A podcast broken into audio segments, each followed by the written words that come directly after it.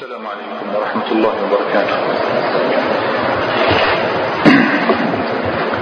إن الحمد لله نحمده ونستعينه ونستغفره ونعوذ بالله من شرور أنفسنا وسيئات أعمالنا.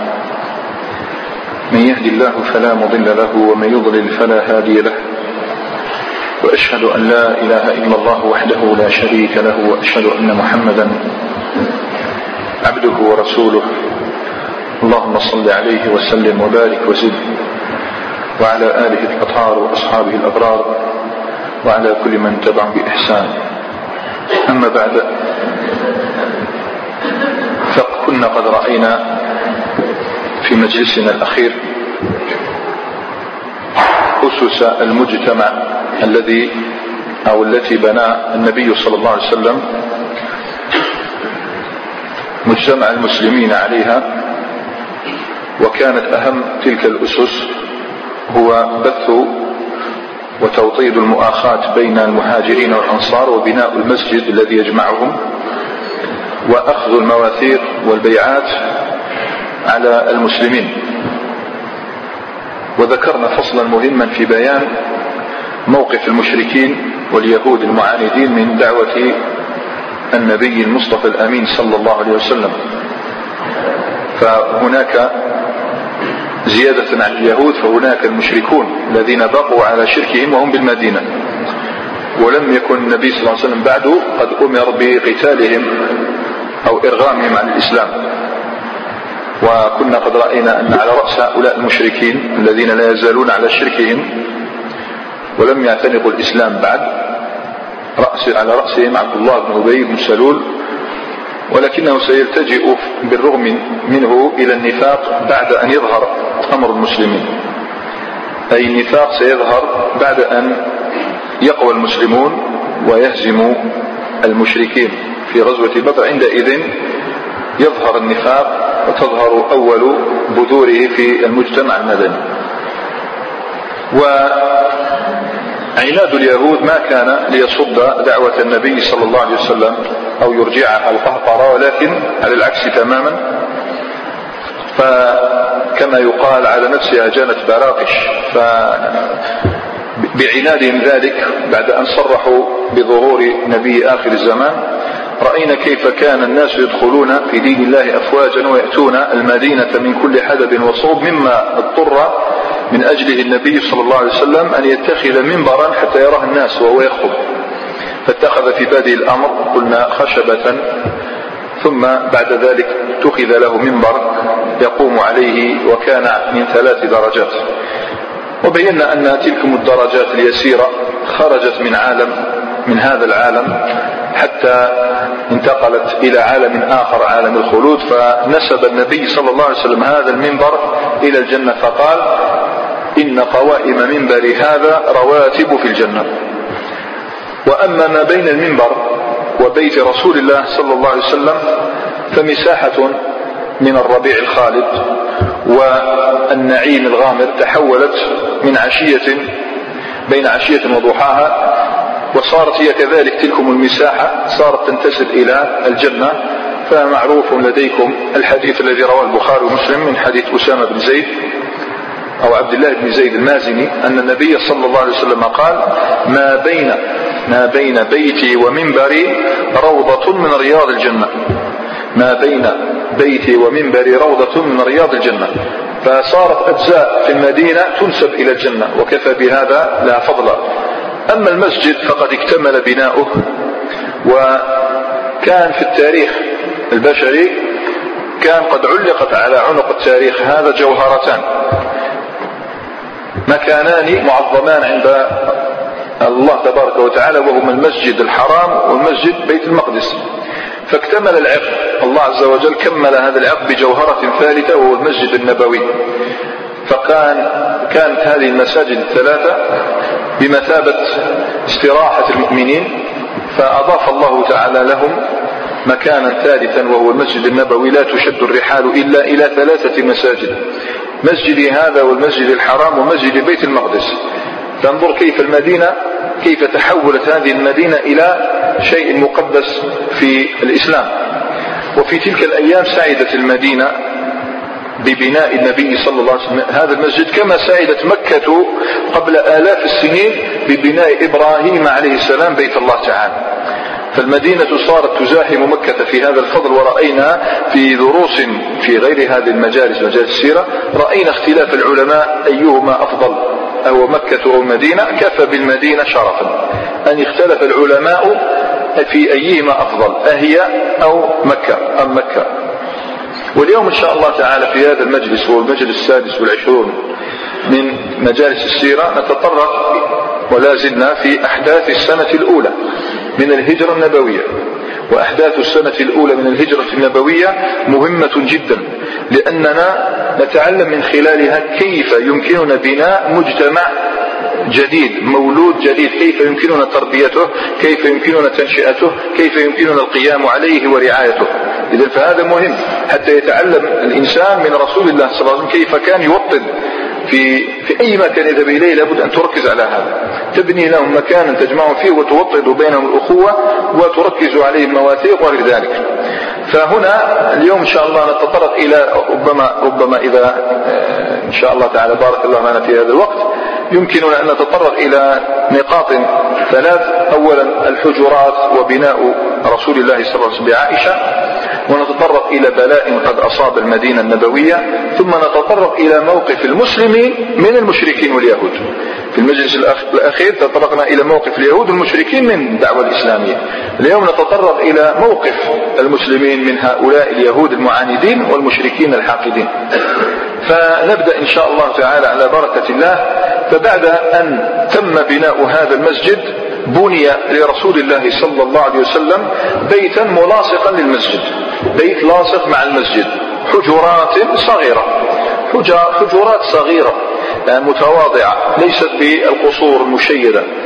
فلماذا بنيت له هذه الحجرات؟ لأنه في الوقت الذي هو كان فيه يبني المسجد كان في الطريق سودة بنت زمعة أو بنت زمعة في الطريق إلى من مكة إلى المدينة. تعرفوا أن تركنا النبي صلى الله عليه وسلم في مكة ماذا فعل؟ فعل أنه تزوج بسودة بنت زمعة وعائشة رضي الله تعالى إلا أنه لم يدخل بها. فسودة رضي الله تعالى عنها في الطريق إلى رسول الله صلى الله عليه وسلم وهي التي رضيت به زوجا وما سعدت امرأة قط في العالم سعادتها في تلك الأيام. ولا شك أن تلكم القافلة تحمل سودة وتحمل عائشة رضي الله تعالى عنها وهي التي ظلت في بيت أبيها إذ تزوجها رسول الله صلى الله عليه وسلم وهي بنت تسع سنين ولما يدخل بها.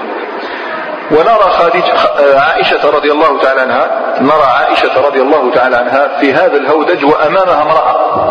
امرأة تعاني وتصرخ من فرط الآلام التي أصابتها. ففي ذلك الرك كانت هناك امرأة حامل ستضع.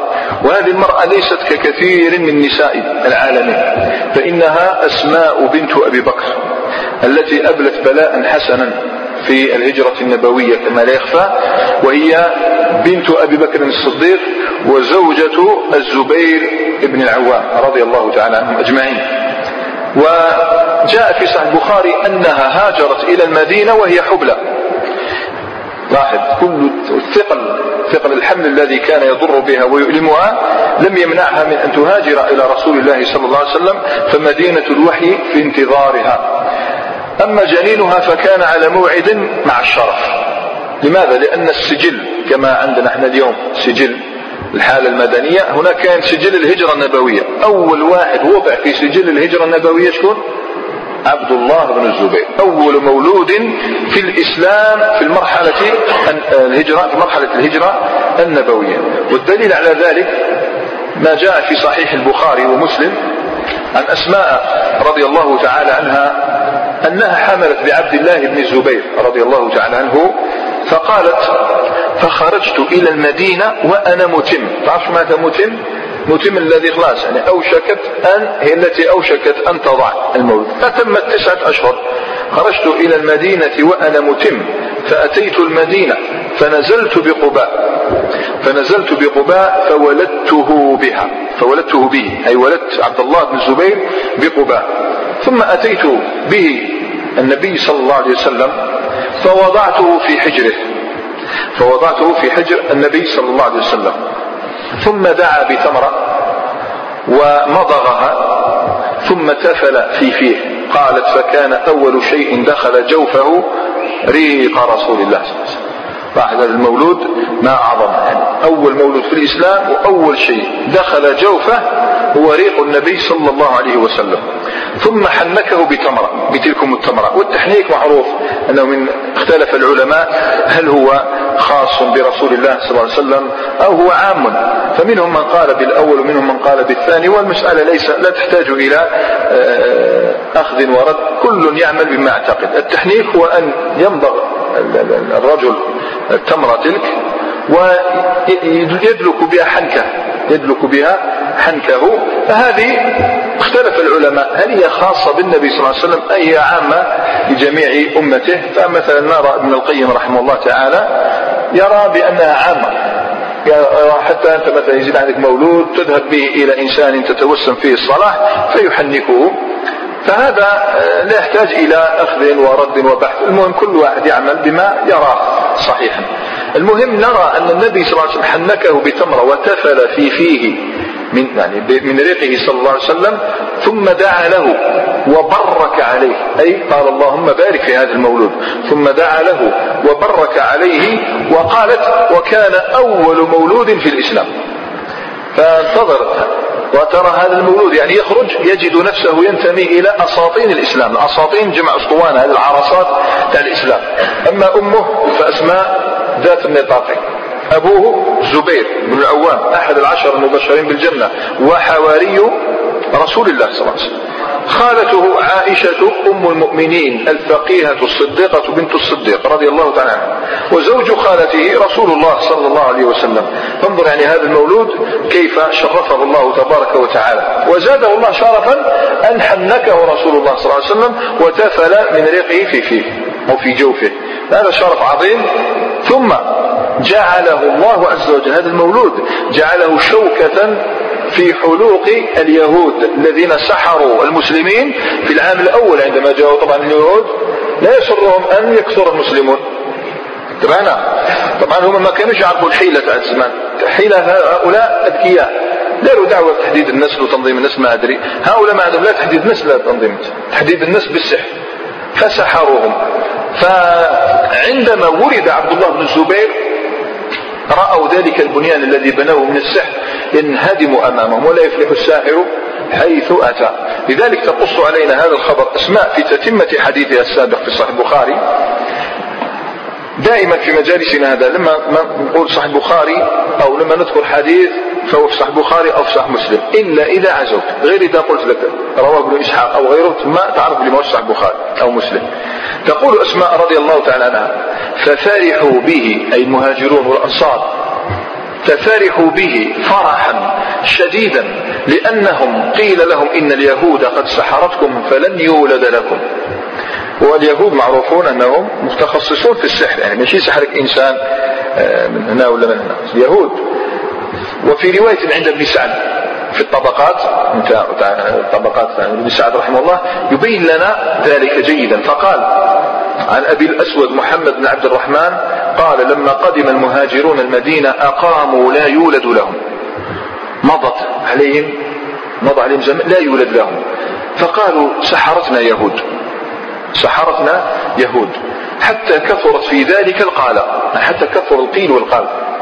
فكان أول مولود بعد الهجرة عبد الله عبد الله بن الزبير رضي الله تعالى عنه فكبر المسلمون تكبيرة واحدة حتى ارتجت المدينة تكبيرا. يعني المدينة اهتزت بتكبير المهاجرين والأنصار رضي الله تعالى عنهم وأرضاهم. هذا إذا سئلت من هو أول مولود في الإسلام فقل هو عبد الله بن الزبير رضي الله عنه. هذا في المهاجرين في المدينة. أما المهاجرون في الحبشة فهناك أول مولود من؟ عبد الله بن جعفر بن أبي طالب. عبد الله بن جعفر أول مولود ولد للمهاجرين في الحبشة. أول مولود للأنصار قيل مسلمة بن مخلد وقيل النعمان بن بشير. المهم هؤلاء لهم شرف أن تضمهم الهجرة في قائمة في آه على أنهم أول مولود فيها. وطبعا عائشة رضي الله تعالى عنها أمام أختها ربما كانت تساعدها على شؤونها ولكنها كانت أسعد من أختها بمولودها. فهي على عتبة الزواج والزفاف من رسول الله صلى الله عليه وسلم. أو يعني هي على خطوات من أن تزف إلى رسول الله صلى الله عليه وسلم فهي زوجه. غير أن النبي صلى الله عليه وسلم ما يدخل بها لصغرها فظلت في بيت أبيها حتى حل عليها شهر شوال. حتى حل عليها شهر شوال. متى هاجر النبي صلى الله عليه وسلم؟ ربيع الأول. ربيع الثاني. جمادة الأولى. جمادة الثانية رجب. شعبان شوال. تمام؟ آه رمضان شوال. فعندئذ لما حل عليها شهر شوال رضي الله تعالى عنها وشهر شوال طبعا هذا ترك بصمة في قلبها طبعا تزوجها الرسول صلى الله عليه وسلم في شوال وعقد عليها رأينا في المرحلة المكية عقد عليها في شوال ودخل بها في شوال فترك ذلك بصمة في قلبها صارت تحب شهر شوال أكثر من أي شهر. شهر شوال أحب الشهور إلى عائشة رضي الله عنها. في صحيح مسلم انتبه ماذا تفعل عائشة. عنها قالت تزوجني رسول الله صلى الله عليه وسلم في شوال وبنى بي في شوال. فأي النساء فأي نساء رسول الله صلى الله عليه وسلم أحظى عنده مني؟ قال عروة وكانت عائشة تحب أن تدخل نساءها في شوال. أي نساءها أي أقاربها وإماءها كانت تدخلهم في شوال. وهذا الاستحباب لم يكن نتيجة العاطفة فقط بل كان له وجهة شرعية كان له وجهة كان له وجه شرعي فصار مستحبا أن يزوج الرجل أو يتزوج الرجل أو يدخل في شوال. يقول الإمام النووي رحمه الله تعالى وفي هذا الحديث استحباب التزويج والتزوج والدخول في شوال. قد نص أصحابنا على ذلك أي الشافعية. واستدلوا بهذا الحديث. وقصدت عائشة بهذا الكلام. وش قصدت؟ قصدت بهذا الكلام رد ما كانت الجاهلية عليه. الجاهلية كانوا يتشاءمون من شوال. لأن شوال في اللغة معناها الرفع المرتفع. وكانوا يرون الناقة ترتفع عن البعير لا تدعه يطرقها. فكانوا يقولون لو تركنا المرأة تتزوج في شوال تنشز على زوجها وترتفع عليه تترفع عليه. فكانوا لا يتزوجون في شوال. فالنبي صلى الله عليه وسلم أراد أن يبطل هذه العقيدة من أذهانهم يزيلها من من عقولهم. فماذا فعل؟ تزوج في شوال عائشة رضي الله تعالى. يقول قصدت عائشة بهذا الكلام رد ما كانت الجاهلية عليه وما يتخيله بعض العوام اليوم يقصد في زمانه وما يتخيله بعض العوام اليوم من كراهة التزويج والتزوج في الدخول في شوال. وهذا باطل لا أصل له وهو من آثار الجاهلية الذين كانوا يتطيرون بذلك لما في لما في اسم شوال من الإشالة والرفع. طبعا عائشة رضي الله تعالى عنها يتقدم إليها النبي صلى الله عليه وسلم يعلن لهم بأنه سيتزف إليه عائشة شهر شوال. فترى تلك الطفلة تتخيل كيف بدأ الأمر. البداية كانت بحلم تتذكرون في مكة. البداية كانت في حلم الحديث في الصحيحين من حديث عائشة قالت قال لي النبي صلى الله عليه وسلم مرة أريتك في المنام مرتين. أريتك من أراني إياك؟ الله تبارك وتعالى. أريتك في المنام مرتين. أرى أنك في سرقة من حرير. سرقة من حرير قطعة. يجيبها في المنام يجيبوا له. طفلة في سرقة من حرير. أرى أنك في سرقة من حرير. ويقول لي الملك هذه امرأتك. فاكشف عنها. فإذا هي أنت يحل لك القطعة الحرير. فإذا هي أنت فأقول إن يكن هذا من عند الله يمضي إذا هذا مش من حديث الشيطان ولا من حديث النفس فإن يكن من عند الله يمضي وقد أمضاه الله تبارك وتعالى. واليوم ترى ذلك الحلف رأي العين مثل فلق الصبح في الوضوح وتقص علينا رضي الله تعالى عنها ذلك اليوم البهيج في حياتها والحديث في صحيح البخاري عنها قالت تزوجني النبي صلى الله عليه وسلم وأنا ابنة ست سنوات ابنة ست سنين. فقدمنا المدينة فنزلنا في بني الحارث بن الخزرج فأتتني أمي أم رومان. فأتتني أمي أم رومان وإني أين هي؟ وإني لفي أرجوحة مع ومعي صواحب لي. كانت تلعب مع البنات. قدر عجيب يعني هذه الطفلة الصغيرة هي راح تولي أفقه نساء العالمين. وأنا مع صواحب لي في أرجوحة يلعب فصرخت بي أنت عاليا. فأتيتها لا أدري البراء. فأتيتها لماذا نقول نركز على هذه البراءة تاعها والصغر؟ سيأتي معنا في قصة الإفك. كيف أنها بصغرها وين تحطها ترقد؟ مثل الولد وين تحطها ترقد. حطوها نامت راحت عنها القافلة حدث الذي حدث قذفوها في عرضها. وإلا هي ما كانت تريد النوم. كان يغلبها النوم. فقالت فنادتني فأتيتها لا أدري ماذا تريد مني فأخذت بيدي. حتى أوقفتني على باب الدار وإني لأنهج. أنهج بمعنى أو أنهج. شو الإنسان لما يلهث؟ طبعا اللهث من صفات الكلب يطلق كثيرا على الكلب. الأفضل تقول أنهج وإني لأنهج حتى سكن بعض نفسي. ثم أخذت شيئا من ماء فمسحت به وجهي ورأسي. هاو التجمل. إن شاء الله. تحت إشكال حكمت فيها ماء مسحت له وجهها ورأسها هذه العروس. فمسحت به وجهي ورأسي. إحنا اليوم كما ترجعش روحها لوحة من لوحات بيكاسو لا تتزوج. لا شوية ماء مسحت لها راسها ووجهها يلا. ما خدش العبرة بما في النفس. الجمال جمال النفس. ثم أدخلتني الدار. فإذا نسوة من الأنصار في البيت. فقلنا على الخير والبركة. فأسلمتني إليهن. فأصلحن من شأني لبسوها من لباس جديد ومشطوا رأسها فلم يرعني إلا رسول الله صلى الله عليه وسلم ضحى. جاءها بالضحى فأسلمتني إليه وأنا يومئذ بنت تسع سنين لكنها ذات عقل يساوي عقول أغلب رجال هذا الزمن. بنت تسع سنوات ورأينا موقفها في الهجرة. كيف كانت تكتم كيف كانت تستر. يعني طفلة ست سنوات تفعل هذا الشيء. فهكذا صارت عائشة رضي الله تعالى عنها تزاحم سودة بنت زمعة في الحجرات. حجرة لسودة صور المسجد حجرة لسودة وحجرة لعائشة رضي الله تعالى لكنها إن ساوتها في الحجرة فلم تساويها في حجرة قلب رسول الله. فكان النبي صلى الله عليه وسلم إذا سئل أي الناس أحب إليك؟ يقول عائشة. الحديث صح مسلم من حديث عبد الله بن عمرو بن العاص من حديث عمرو بن العاص. أي الناس أحب إليك؟ عائشة رضي الله تعالى عنها. ولكن زواج النبي صلى الله عليه وسلم سنقف عنده مش اليوم سنقف عنده إن شاء الله لاحقا.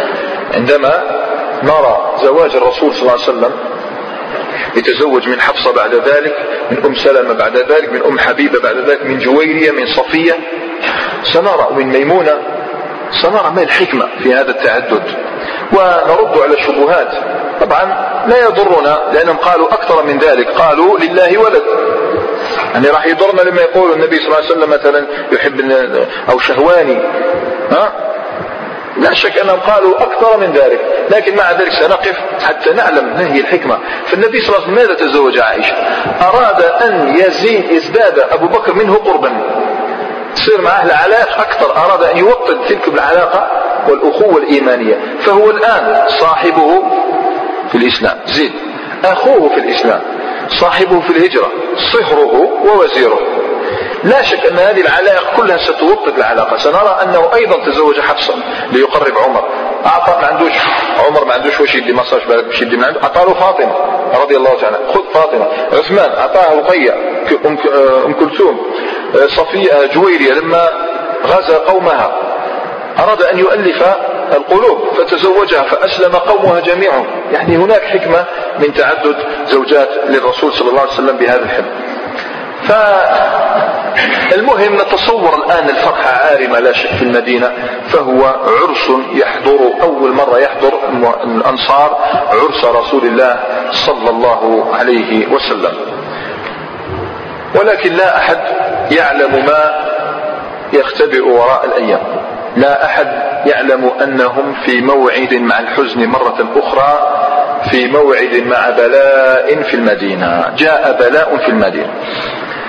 فقافلة الحياة معروفة. لا تتوقف. تمشي. لا تتوقف. تحمل مع الأفراح والأقراح وتحمل في طياتها النعم والنقم. وكانت هذه القافلة ستنقل الحزن. قافلة جابت معها حزن. وهذا الحزن سيدخل بيتا من بيوت الأنصار بل هو بيت لرجل خلد الله تعالى ذكره يوم العقبة والبيع الخالدة وهو أسعد بن زرار يعني مو سهل يموت لك زعيم أسعد بن زرارة زعيم من زعماء الأنصار. كان يعاني هذا الرجل العظيم والصحابي الجليل رضي الله تعالى من مرض آه، عضال. كان يعاني من مرض عضال وهو الشوكة. والشوكة يشبه داء يشبه الطاعون كما قال في لسان العرب. يبدأ بحمرة تعتلي الجسد ثم لا يزال الإنسان يضعف حتى يموت. حتى يموت. طاعون يقول وباء. فأسعد بن زرارة رضي الله تعالى عنه جاء النبي صلى الله عليه وسلم يعوده وعالجه. ففي تاريخ الطبري بسند صحيح عن أنس بن مالك قال إن رسول الله صلى الله عليه وسلم قد كوى أسعد بن زرارة في الشوكة أي بسبب مرضه الشوكة. كواه ولكنه لا يشفى إذا لم يرد الله تعالى له الشفاء.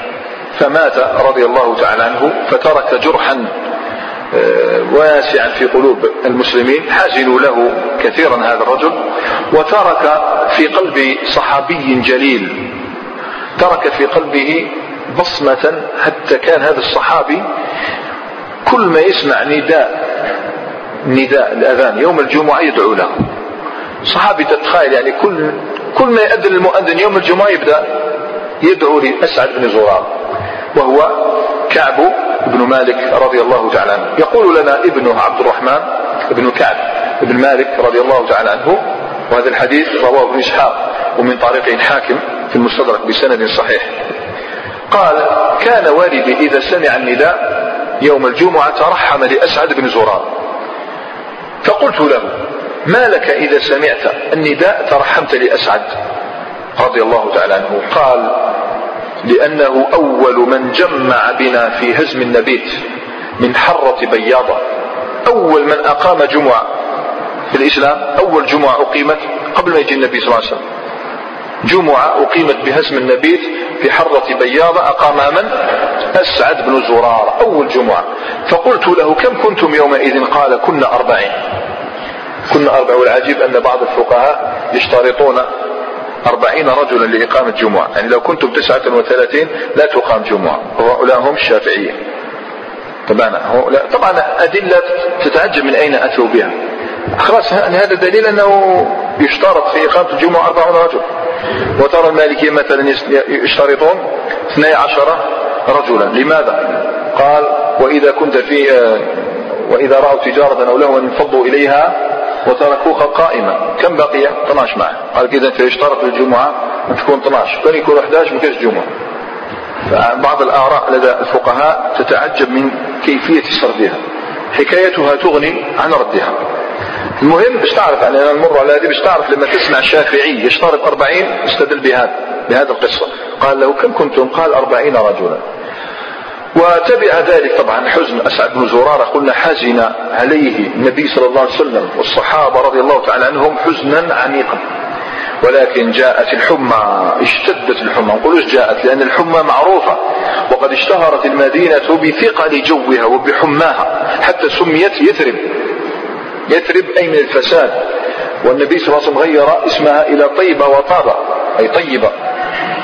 وهذه الحمى اشتدت لرفع درجات الصابرين. وكما قال تعالى وعسى أن تكرهوا شيئا وهو خير لكم.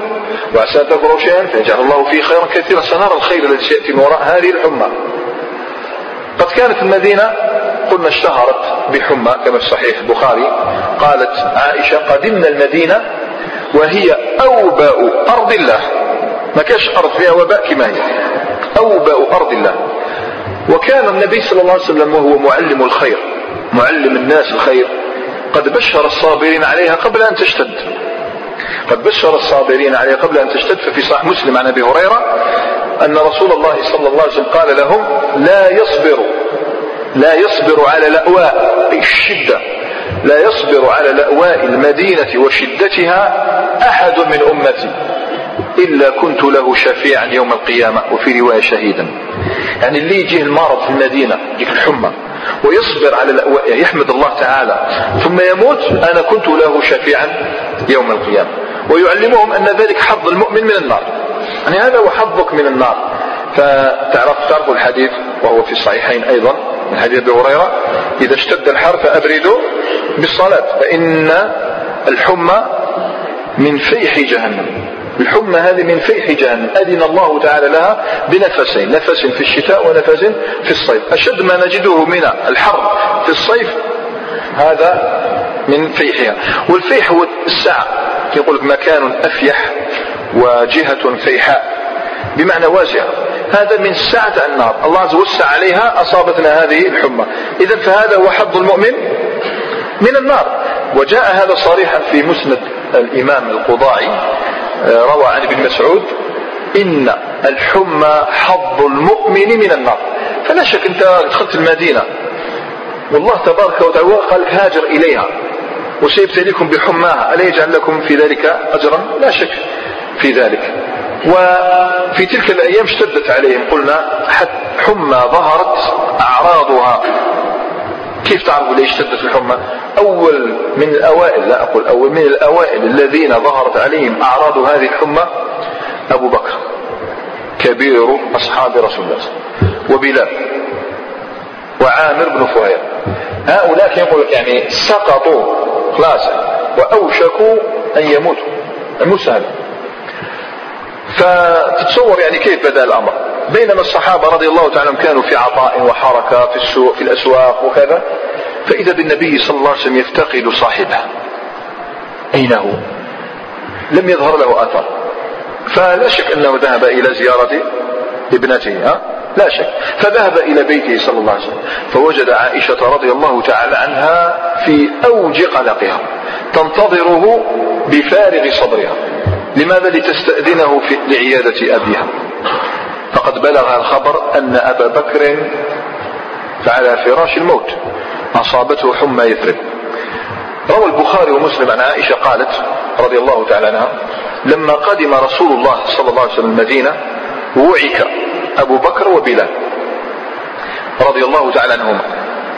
قالت فدخلت عليهما. وفي رواية ابن إسحاق وكان ذلك قبل أن يضرب علينا الحجاب. ولا شك لأن سورة الأحزاب متأخرة وسورة النور متأخرة. وبهم ما لا يعلمه إلا الله من شدة الوعك قلت طبعا تصور طفلة تسع سنوات تدخل على أبيها تسع سنوات يا أخواننا تذكروا يعني هي محتاجة إلى أبيها لا تزال بريئة تحتاج إلى أبيها. فدخلت فقالت يا أبت كيف تجدك؟ قال ثم التفتت إلى بلال. ويا بلال كيف تجدك؟ قالت وكان أبو بكر يقول هي تسقسيه وش وش راك غير الخير. ما وش ما يجاوباش كاع فكان يقول كل امرئ مصبح في أهله والموت أدنى من شراك نعله شراك النعل هو الخيط الذي تربط بين الموت راه أقرب مني من شراك النعل. في رواية ابن إسحاق فقلت والله ما يدري أبي ما يقول. أو يهدي. أو بلا يهدي يعني. والله ما يدري أبي ما يقول. ثم دنوت إلى عامر بن فهيرة. فقلت له كيف تجدك يا عامر؟ فقال لقد وجدت الموت قبل ذوقه. يعني شفت الموت قبل ما ذوق لقد وجدت الموت قبل ذوقه. إن الجبان حتمه من فوق حتفه من فوقه. كل امرئ مجاهد بطوقه. كالثور يحمي جلده بروقه. رضي الله تعالى عنه. أنا سأقصيكم كيف تجده وش بيك تجب لفوقه روقه. فعندئذ قالت والله ما يدري ما يقول. فالتفتت إلى بلال وكان بلال إذا أقلعت عنه يقول ألا ليت شعري هل أبيتن ليلة؟ بواد وحول إذخر وجليل. وهل أريدن يوما مياه مجنة مجنة؟ وهل تبدون لي شامة وطفيل شو يقول. ماذا يقول؟ صح بلال بن رباح يا اخوانا صحيح أنه يحترق بالحمى لكن تأثير الحمى عليه لم يكن أكثر من تأثير الشوق كان يحترق شوقا إلى مكة. هنا يتحدث عن مكة ألا ليت شعري هل أبيتن ليلة بواد وحولي إذخر وجليل؟ واد بمكة. وهل أريدا يوما مياه مجنة أين توجد مجنة؟ سوق بمكة. وهل, وهل تبدو لي شامة وطفيل؟ الشام والطفيل قيل جبلان وقيل واديان يعني أو يتوحش مكة. يعني اشتاق إلى أنهارها وأشجارها ومياهها وعيونها وجبالها. رضي الله تعالى الآن هو غير قال هذا البيت زاد تفكر مكة. زاد تفكر مكة يعني بأكثر من كان وش دار؟ فدعا الله عز وجل. بلال اللهم لعن. لو كان هاتم يقول وش درت لك. اللهم لعن شيبة بن ربيعة خاطر علاش لا يجوز سب الحمى؟ لا يجوز لعن الحمى. تقول لعن الله هذه الحمى. لا يجوز حرام. فوش دوك يفرغ زعاك بلا. إلى نلعن شيبة. اللهم لعن شيبة بن ربيعة وعتبة بن ربيعة وأمية بن خلف كما أخرجونا من أرضنا إلى أرض الوباء رضي الله تعالى عنه. قالت عائشة في تتمة حديث البخاري فجئت إلى رسول الله صلى الله عليه وسلم. يعني شاف العجب. لين نهضر معاه يخرج له زوج أبيات من الشعر فجئته فأخبرته الخبر. وفي رواية ابن إسحاق قالت فذكرت له ما سمعت منهم وقلت له إنهم ليحذون إنهم ليهذون وما يعقلون من شدة الحمى. فتأثر النبي صلى الله عليه وسلم بما سمع لا شك. تأثر بما سمع. فما كان منه صلى الله عليه وسلم إلا أن التجأ إلى الله. التجأ إلى مولاه سبحانه وتعالى فقال اللهم حبب إلينا المدينة. كحبنا مكة أو أشد. دوك يتحول قلب بلاد دوك يتحول اللهم حبب إلينا مكة. آه، المدينة. كحبنا مكة أو أشد. اللهم وصححها لنا. جعلها دار صحة. اللهم وصححها لنا وبارك لنا في مدها وصاعها وانقل حماها فاجعلها بالجحفة. جحفة مكان كانوا فيه اليهود. بعثها الجحفة وانقل حماها في الجحفة. هل الدعاء استجيب مباشرة؟ لا. في ليلة لمذهب جن الليل وأصطاح الليل فإذا ترى بك ترى النبي صلى الله عليه وسلم على فراشه عيناه نائمتان ولكن قلبه غير نائم. فرأى شيئا في المنام مخيفا مخيفا تاع الصح ومفرحا. فما أن أصبح حتى بشر به أصحابه رضي الله تعالى الحديث في صحيح البخاري عن عبد الله بن عمر. أن رسول الله صلى الله عليه وسلم قال رأيت كأن امرأة سوداء امرأة سوداء ثائرة الرأس. يعني شعرها ثائر ثورة كيف امرأة سوداء ثائرة الرأس. خرجت من المدينة حتى قامت بمهيعة وهي الجحفة راحت للجحفة. فأولت أن وباء المدينة نقل إليها. الوباء تاع المدينة لاحظة إذا استجاب الله تعالى لدعاء نبيه فارتحل الوباء. ارتحل عن أبي بكر ارتحل عن بلال ارتحل عن عامر ارتحل عن المدينة كلها قالت عائشة. فكان بطحان. بطحان هو الساحة على المدينة. فكان بطحان يجري نجلا أي ماء عذبا كان يجري. شوف الماء اللي يجري. يعني كثرت ثمارها مدها صاعها وبارك الله تعالى فيها. طبعا بعدما شوفي الذين ابتلوا بهذه الحمى عادوا حول رسول الله صلى الله عليه وسلم. النبي صلى الله عليه وسلم لا شك في هذه الأيام راه افتقد بزاف ناس. بزاف ناس ما همش يحضروا له في الجلسات لماذا؟ مرضى. فعاد الناس إليه يجلسون حوله يستمعون يستمعون الحديث يستمعون الذكر.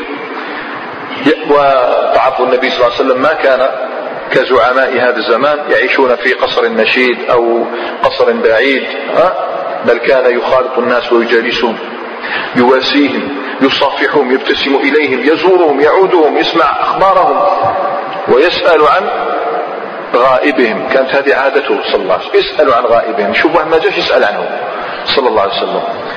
فلا شك أن الحمى قد خلفت ببعض الموتى. جابت ببعض الموتى. ندع الإمام النسائي والإمام أحمد يرويان لنا هذا الحدث قال عن قرة بن إياس المزني.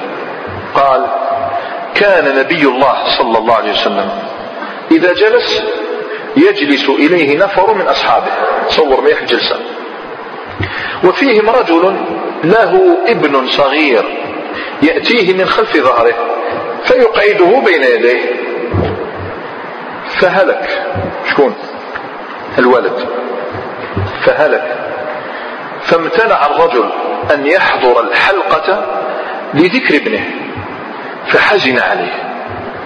ففقده النبي صلى الله عليه وسلم وقال ما لي لا أرى فلانا. قالوا يا رسول الله صلى الله عليه وسلم بنيه الذي رأيته هلك. فلقيه النبي صلى الله عليه وسلم فسأله عن بنيه. فأخبره أنه هلك فعزاه عليه ثم قال له يا فلان أيما أحب إليك؟ خير أيما كان أحب إليك؟ كان زائد أيما كان أحب إليك؟ أن تتمتع به عمرك. يعني تعيش مع طول حياتك يجري أمامك تكبر صح متعة أن تتمتع به عمرك أو تأتي غدا إلى باب من أبواب الجنة فتجده قد سبقك ويفتحه لك. خير. ولو يتكلم ماشي قال واحد داعية ربما لك أحاديث ضعيفة ولا صحيحة كاش من الموضوع. هذا رسول الله صلى الله عليه وسلم. يعني دوك هذاك ما كان يروح يبحث حديث صحيح ولا ضعيف. الرسول صلى الله عليه وسلم يتكلم. وش تحب هذا ولا هذا؟ فقال يا نبي الله بل يسبقني إلى باب الجنة فيفتحها لي هو أحب إلي فقال النبي صلى الله عليه وسلم فذاك لك. فذاك لك. زاد الحاكم. فقال عمر بن الخطاب رضي الله تعالى يا رسول الله صلى الله عليه وسلم فداك أبي وأمي أله خاصة أو لكلنا؟ قال بل لكلكم. أي إنسان يفتقد ولدا يموت له ولد لم يبلغ الحنث ما بلغش. فهذا يسبقه إلى الجنة فلعله يفتح له باب الجنة. وهذا كنا قد ذكرنا هذا الحديث في الاستدلال على أولاد أن أولاد المسلمين في الجنة. أولاد المسلمين الذين ماتوا قبل أن يبلغوا في الجنة. هذا هو القول الصحيح. في المسألة قلنا ثمانية أقوال وهذا هو القول الصحيح. إذا كان يشفع لأبيه كيف لا يدخل هو إذا كان هو الذي يدخل أباه للجنة يتعلق به حتى يدخله الجنة فكيف به؟ هو نفسه لا شك أنه يسبق أباه إلى الجنة. هذه بشرى لبعض الرجال كانوا حاضرين والنساء. لا شك أنهن يحتجن إلى من يواسيهن ويبشرهن. فامرأة من الأنصار بشرها رسول الله صلى الله عليه وسلم بذلك أيضا. روى الحاكم عن بريدة بن الحصيب قال كان رسول الله صلى الله عليه وسلم يتعهد الأنصار ويعودهم ويسأل عن عنهم فبلغه عن امرأة من الأنصار مات ابنها ليس لها غيره. هذه أكثر ربما من الرجل. ليس لها غيره. وأنها جزعت عليه جزعا شديدا. فأتاها النبي صلى الله عليه وسلم فأمرها بتقوى الله وبالصبر فقالت يا رسول الله صلى الله عليه وسلم إني امرأة رقوب. من هو الرقوب؟ الذي لا ولد له. لا يعقبش ولد؟ إني امرأة رقوب. لا ألد ولم يكن لي غيره.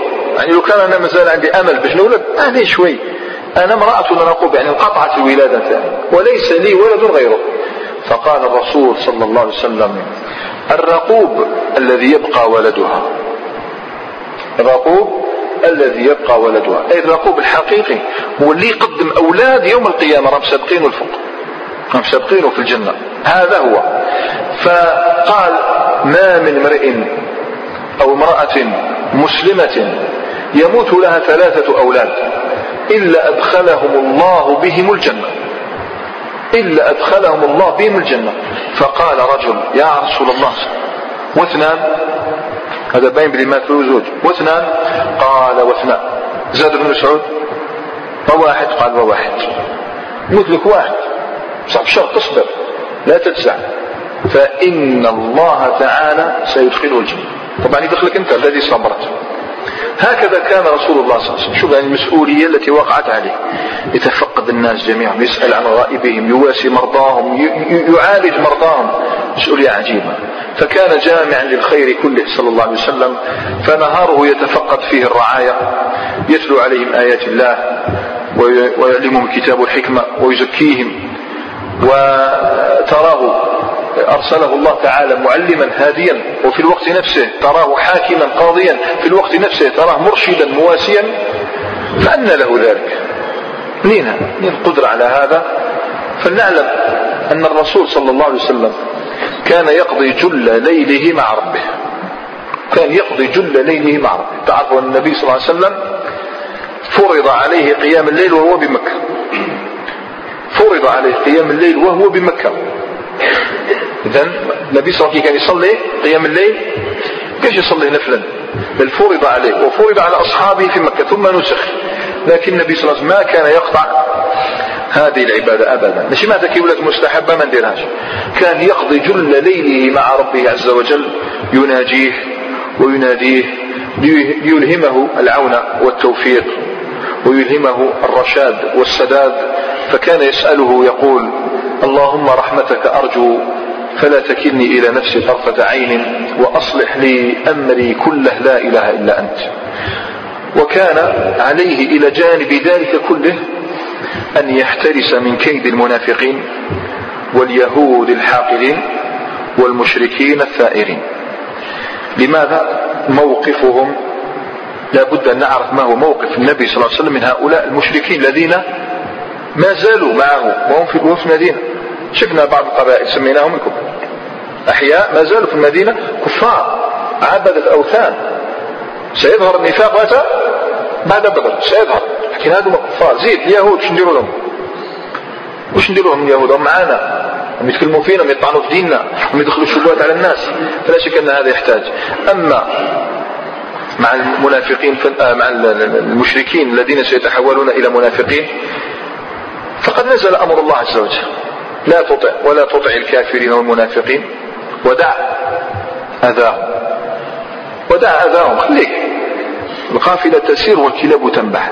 وتوكل على الله. وكفى بالله وكيلا. وندع حديثا في صح مسلم يبين لنا هذا. مش تعرف النبي صلى الله عليه وسلم جاء الأمر هذا. يعني كيف تقبل هذا الأمر. عن أسامة بن زيد مرة أن النبي صلى الله عليه وسلم دخل على سعد بن عبادة. طبعا هي القصة طويلة. جاز على عبد الله بن أبي بن سلول. لما وقف نزل يقرأ عليهم القرآن.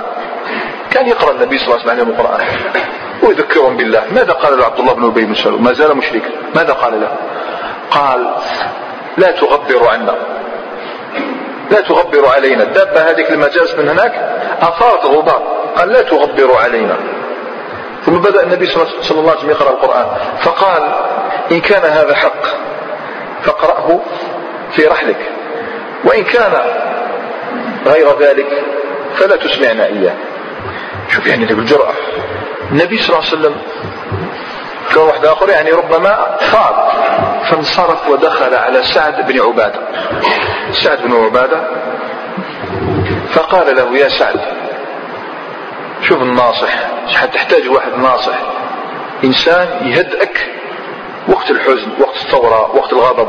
تحتاج إلى هذا. دخل على سعد وسعد بن عبادة زعيم الخزرج يا سعد ألم تسمع ما قال أبو حباب؟ أبو حباب هو عبد الله بن أبي بن سلول. لو كان إحنا نشعلوها يا رسول الله. ماشي. خمسة عباد ستة نقتلوهم مشكلة. لا. سعد بن عبادة قال له يا رسول الله صلى الله عليه وسلم. اعفو عنه واصفح عنه. فهو الذي أنزل عليك الكتاب.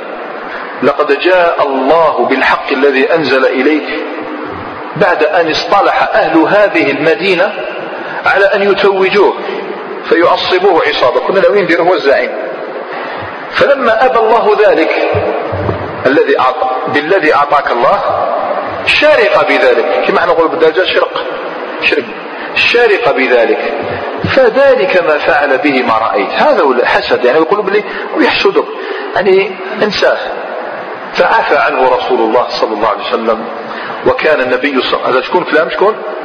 أسامة بن زيد. مش كلام فعفى عنه وكان النبي صلى الله عليه وسلم وأصحابه يعفون عن المشركين وأهل الكتاب كما أمرهم الله عز وجل ويصبرون على الأذى. فقال الله تعالى ولا تسمعن من الذين أوتوا الكتاب من قبلكم والمشركين ومن الذين أشركوا أذى كثيرا. ما قالش أذى برك. أذى كثيرا. أي سيتكرر هذا. وقال عز وجل ود كثير من أهل الكتاب. لو يردونكم من بعد إيمانكم كفارا حسدا من عند أنفسهم من بعد ما تبين لهم الحق. فاعفوا واصفحوا شو باش تفهم القرآن؟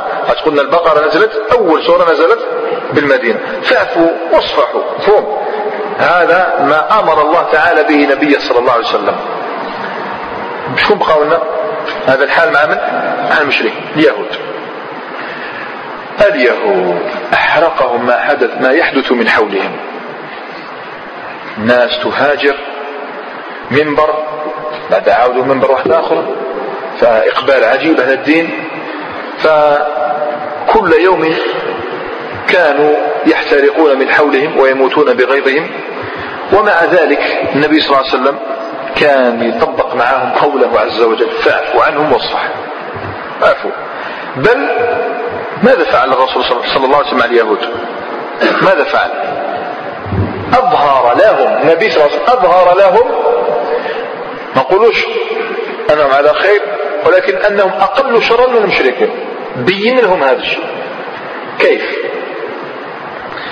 فكان يستقبل بيت المقدس. وبيت المقدس قبلة من؟ قبلة اليهود. كان يستقبله والحديث تعرفه في الصحيحين من حديث البراء بن عازب أن رسول الله صلى الله عليه وسلم صلى إلى بيت المقدس ستة عشر أو سبعة عشر شهرا. يعني عام ونصف هو يصلي إلى بيت المقدس. وش معناتها؟ لماذا؟ لأنكم أقرب إلينا من هؤلاء. مفهوم؟ زيد كان لا يدع مجالا.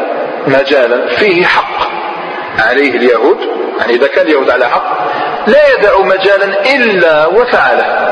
ما دام على حق علاش ما نديروش؟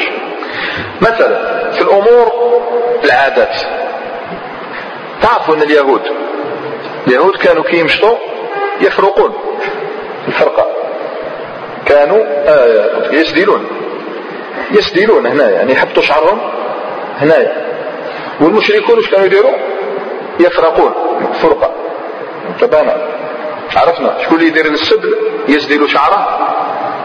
اليهود يسدلون حتى لهنا. يحبطوه يعني كاين كاين ناس مش عارفة العرب المشركون كانوا يفرقون. شكون اللي عند النبي صلى الله عليه وسلم؟ كان يسدل. كان يسدل حتى أسلم أغلب العرب. ثم عاد إلى الفرقة صار النبي صلى الله عليه وسلم يفرق رأسه من اليمين إلى اليسار. كان النبي هذا يم وانظر الحديث طبعا دليل في صحيح البخاري ومسلم عن ابن عباس أن رسول الله صلى الله عليه وسلم كان يسدل شعره. وكان المشركون يفرقون رؤوسهم. وكان أهل الكتاب يسدلون رؤوسهم. فكان رسول الله يحب موافقة سطر على هذه الكلمة. يحب موافقة أهل الكتاب فيما لم يؤمر به بشيء. فيما لم يؤمر فيه بشيء. ثم ما حبوش يأمنوا اليهود تبع شكون اللي امنوا المشركون آمنوا بعدين. ثم فرق رسول الله صلى الله عليه وسلم رأسه. قلنا من اليمين إلى اليسار. إذا شوف عاندهم في استقبال بيت المقدس. عاندهم حتى في أمر عادة. وسنرى شيء آخر اتبعهم فيه الرسول صلى الله عليه وسلم. تفضل. إذا فبين رسول الله صلى الله عليه وسلم لنا طريقة عفوه وصفحه لليهود بأن لم يرد عليهم بل فعل أكثر من ذلك حيث اقترب منهم لأنهم أقرب من المشركين. فتبعهم في استقبال القبلة تبعهم في بعض الأمور العادية لا علاقة لها بالشرع وزاد شيئا آخر فتبعهم في صيام عاشوراء. فقد كان عاشوراء يصومه أهل الجاهلية يكون في علمكم. أهل الجاهلية كانوا يصومون عاشوراء لأنهم ارتكبوا ذنبا في عاشوراء فبحثوا يسألون ما كفارة ذلك فأتاهم اليهود فقالوا صوموا ذلك اليوم. وإذا فصامه أهل الجاهلية لأجل صيام اليهود. النبي صلى الله عليه وسلم صامه في, جاهل في, في أيام العصر الجاهلي كان يظن أنه من شعارهم. فلما بعثه الله عز وجل لم يصم. لماذا يصوم؟ فلما دخل المدينة وعلم أنه من شرع اليهود والنصارى معا غير المبدل قرر أن يصومه. لماذا؟ لأجل اليهود. لا لأجل أنه شرع الله تبارك وتعالى. فالحديث في صحيح البخاري ومسلم عن ابن عباس قال رضي الله تعالى عنه قدم النبي صلى الله عليه وسلم المدينة فرأى اليهود تصوم يوم عاشوراء فقال ما هذا؟ فقالوا له هذا يوم صالح هذا يوم نجى الله فيه بني إسرائيل من عدوهم فصامه موسى فصامه موسى قال فأنا أحق بموسى منكم فصامه وأمر بصيامه. النبي صلى الله عليه وسلم أولى بموسى ما دام صامه موسى فهذا يعني أنه من شرع الله تبارك وتعالى. وهنا وقفة وقفتان يمكن أن نجعلهما وقفتان. الوقفة الأولى سبحان الله كيف تلاحظ الفرق بين العادات والعبادات. في مسألة الفرقة على الرأس لم ينتظر الوحي حتى يقول له اتبعهم. عاد فاتبعهم طلبا في أن يقربهم إليه. لكن في الأمر العبادة ما هذا؟ اسأل. ما هذا؟ حتى أتاه الدليل. حتى أتاه الدليل أنه من شرع من قبلنا فصامه وقال نحن أحق بموسى منهم. نلاحظ الفرق كأن تلك القواعد المعروفة عندنا اليوم أن مبنى العبادات على التوقف. العبادة لازم لك فيها دليل. كأن النبي صلى الله عليه وسلم يشرعها لك ويضعها أمام عينيك في أول دخوله إلى المدينة. يضع لك مثل هذه القواعد. إياك عادات بالراسك لكن عبادة لا بد أن تكون بنص. والوقفة الثانية أنه صلى الله عليه وسلم لا يرد الحق لأجل مصدره. فكثير منا يرد الحق لأنه أتاه من صغير أو لأنه أتاه من حقير أو لأنه أتاه ممن هو دونه في المرتبة وغير ذلك. كثير منا هذا. النبي صلى الله عليه وسلم يعلم أن اليهود إخوان القردة والخنازير ومع ذلك لم يكن يرد الحق لأجل ذلك يقبل الحق مهما كان. ففعل أكثر من هذا. مرة كان مع الصحابة جالس فأتاه يهودي يشق المجلس. الصحابة كلهم ينظرون. طمعوا في أنه جاء ليسلم فدخل اليهودي. الحديث ترونه في سنن النسائي بإسناد صحيح كما قال الشيخ الألباني. كذلك المنقول في النسائي الترمذي ابن ماجه أبو داود فهو صحيح لأنه نعتمد على تصحيح الشيخ الألباني رحمه الله تعالى. النسائي يروي لنا عن امرأة اسمها قتيلة امرأة من جهينة قالت جاء يهودي إلى النبي صلى الله عليه وسلم. قلت لك أنا لو كنت قلت من المؤكد أنه جاء ليسلم. فقال استمع جيدا إنكم تنددون وتشركون. طبعا كان كنا تماتوا. يهودي يجي يقول النبي صلى الله عليه وسلم إنكم تنددون. أي اتخذتم وجعلتم لله ندا وتشركون. تقولون ما شاء الله وشاء فلان. هذا ند. ما شاء الله وشاء فلان. وتقولون والكعبة. عجيب. يهودي جاي ينصح النبي صلى الله عليه وسلم.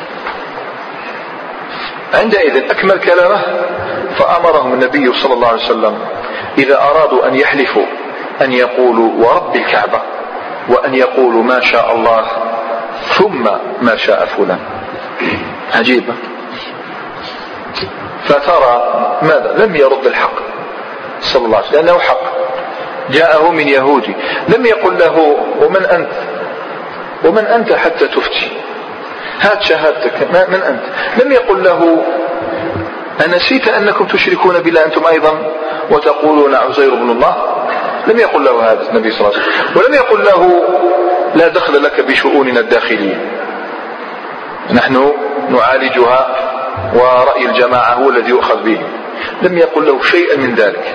بل في هذه اللحظة علم رسول الله صلى الله عليه وسلم. الصحابة درسا لا ينسوا أبدا.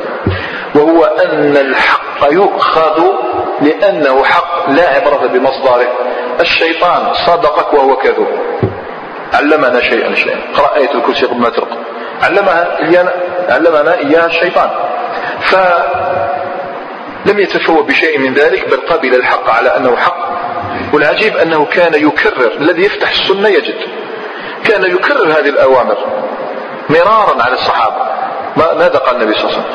لا تحلفوا بآبائكم ولا بالطواغيت. ماذا قال النبي صلى الله عليه وسلم؟ من كان حالفا فليحلف بالله أو ليصمت. ماذا قال النبي صلى الله عليه وسلم؟ من حلف بالله من حلف بغير الله فقد أشرك. ماذا قال النبي صلى الله عليه وسلم؟ لا يقول أن أحدكم ما شاء فلان ما شاء الله وشاء فلان ولكن يقول ما شاء الله ثم ما شاء فلان. يعاود لهم كأنهم كلهم سمعوا أن هذا ما يقوله النبي صلى الله عليه وسلم. الآن نصيحة وجهت إليه من اليهود من يهود فقبلها. لماذا؟ ذهب الصحابة بالأجر. ذهب الصحابة بالأجر ما شاء الله بهذه النصيحة كأنها نهر يغسلون به ما بقي في نفوسهم من آثار الوثنية وإن كانت لفظية. لا يقصدونهم. لما يقول ما شاء الله وفلان هل يقصدون التسوية؟ شرك لفظي لكن غسلوه بهذه النصيحة وانقلب اليهود. إلى النار. هو هو النتيجة؟ العبرة بالخواتيم أقبل النصيحة عنه جزاك الله خيرا. تفضل. لكن شوفوا يوم القيامة يجمعنا الله تبارك وتعالى ثم ينبئون بما كنا نعمل. فالنبي صلى الله عليه وسلم علم الصحابة هذا. والله درس عجيب. أنك تأخذ الحق ولا عبرة بمصدره. تأخذ الحق لأنه حق. والنبي صلى الله عليه وسلم أضاف بهذا إلى رصيد عنادا آخر. أي زاد لهم حجة عليهم. إذا لم يقبل أو لم يوافقهم على هذا ولم يوافقهم على صيام عاشوراء لماذا؟ لأنه فعلوه لأنه شرع. وإلا فإننا نراه صلى الله عليه وسلم خالفهم فيما يخالف الشريعة والفطرة. خالفهم. فكان يقول صلى الله عليه وسلم في الصحيحين من حديث ابن عمر أعفوا اللحى وحف وأحفوا الشوارب. حف الشوارب أي تنزع منهم حتى يصير تظهر اللحمه البيضاء. مش تحلقهم هذا حلق حف يعني تنزع منهم شوي. واعفوا اللحى. هذا في ما يخص الفطرة. كان يقول النبي صلى الله عليه وسلم كما في سنن أبي داود عن شداد بن أوس إن خالفوا اليهود. خالفوا اليهود مع أنه كان يحب موافقتهم لكن يحب موافقتهم فيما لا معصية لله فيه فيما لا مزية لهم آه، علينا فيه. خالفوا اليهود فإنهم لا يصلون في نعالهم. صلوا في نعالكم. علاش مخالفة اليهود. كذلك أمرنا بخضاب الشيب. أخضب الشيب. إذا عند الإنسان شيب يخضبه بالحناء ويصبغ. ماذا قال النبي صلى الله عليه وسلم كما في الصحيحين حديث أبي هريرة؟ إن اليهود والنصارى لا يصبغون فخالفوه. شفت؟ ما يحبش دائما موافقتهم. كذلك رأى الصحابة يقومون عند التحية لما يقول السلام عليكم يشيرون بأيديهم كما إحنا اليوم. يشيرون بأيديهم ورؤوسهم وأصابعهم وأصابعهم فنهاهم. تعرفوا الحديث في سنن الترمذي بسند صحيح.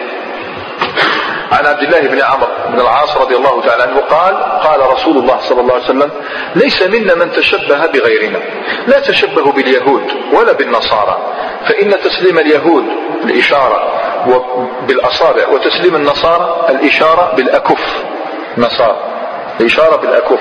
قلنا في دروس التفسير متى يحق للإنسان أن يشير بيده؟ إذا كان بعيدا.